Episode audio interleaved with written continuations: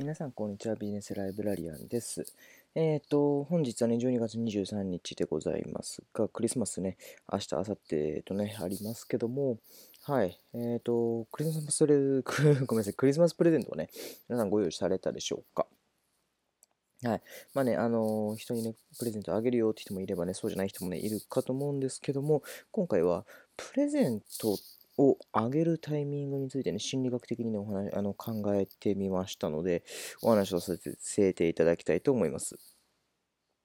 はい。えっ、ー、と、皆さんはプレゼントっていつお渡ししますか？はい。いろいろね、いるかと思うんですけども、例えば、えっ、ー、と、プレゼントをね、もう、あの、出会った瞬間、最初にね、お渡しするよって人もいれば、はい。えっ、ー、と、出会って、まあ、あの、会ってすぐではないけども、まあ、あの会って何どんだけかね経った後に渡すよとか、はい、であとはねあの帰り際に渡すよっていう人も、ね、いるかと思うんですけど、まあ、大きくはねこの3パターンに分かれるかなというふうに思うんですが、うんとまあ、それぞれのね利点がありますのでそれぞれのね利点をお話をしながらはい、あのまあ、どれでね、渡していくといいのかなっていうのをね、あのぜひね、参考にしてみてもらえたらなというふうに思います。はい。えっ、ー、と、クリスマスプレゼント、いつお渡しするかですけども、まず1つ目、出会ってすぐに渡すパターンでございますが、出会ってすぐに渡すと、どんないいことがあるかと言いますと、うんとやはり、出会ってすぐだと、うんと、ああ、プレゼントをくれるんだ、ありがとうってな感じで、最初の印象が良くなりますよね。はい。最初の印象を上げることができます。ですので、まあ、そこからね、はい、あの、いろいろ話を膨らましたりとかね、そんな風ですることができるのもありますし、最初のね、印象をね、良くする。やっぱりこれがね、一番かなというふうに思うんですけども、ま、そんなね、はい、あの感じで、えっ、ー、と、最初から、まあ、自分のね、はい、印象を高めた状態で話をね、スタートすることができるかなその日ね、一日をね、スタートすることができるかなっていうところがね、あるんですよね。はい。えっ、ー、と、次に、まあ、会って何分間後に渡すっていうパターンな、まあ、会ってね、どれだけか経った後に、まあ、中盤ぐらいでお渡しをするパターンですが、こちらのいいところは何かというと、まあ、話がね、あの、あまりね、もう続かなくなってきちゃったよなんていう時にプレゼントをひょこっとね渡すと、かなりそれで、うんと、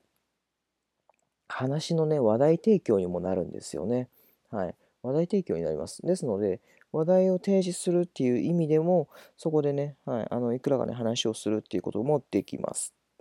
はい。なので、うんと、そんなところで、えっ、ー、と、なんだ、一つの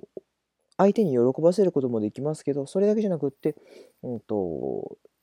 話題提供としてね、はい、時間稼ぎするっていうことも一つね、できるっていうことをね、知っておいてもらえたらと思います。そしてラスト。はい。えっ、ー、と、帰り際に渡すというパターンですけども、帰り際に渡すということは、えっ、ー、と、そのものをね、あのじっくりね、味わう、見るのは、うんと、あなたと別れた後、もしくはね、あの別れる瞬間、別れる前、直前だと思うんですけども、そうなるとどうかっていうと、帰る時に、うんと、そのものを、うんと、頭の中で、ね、考えながら帰っていくことになるんですよね。電車の中でね、あ、これよかったな、もらってよかったなとかっていうのでね、考えながら帰ることになるんですよね。そうなるとどうかっていうと、まあ、帰り際にお渡しすることで、まあ、いいものをお渡しできれば、かなりね、あの、その印象良い状態をね、はい、あの、続けることができるんですよね。はい。あの、出会って終わった後まで、はい、あの、相手に対してね、いい印象を与え続けることができるので、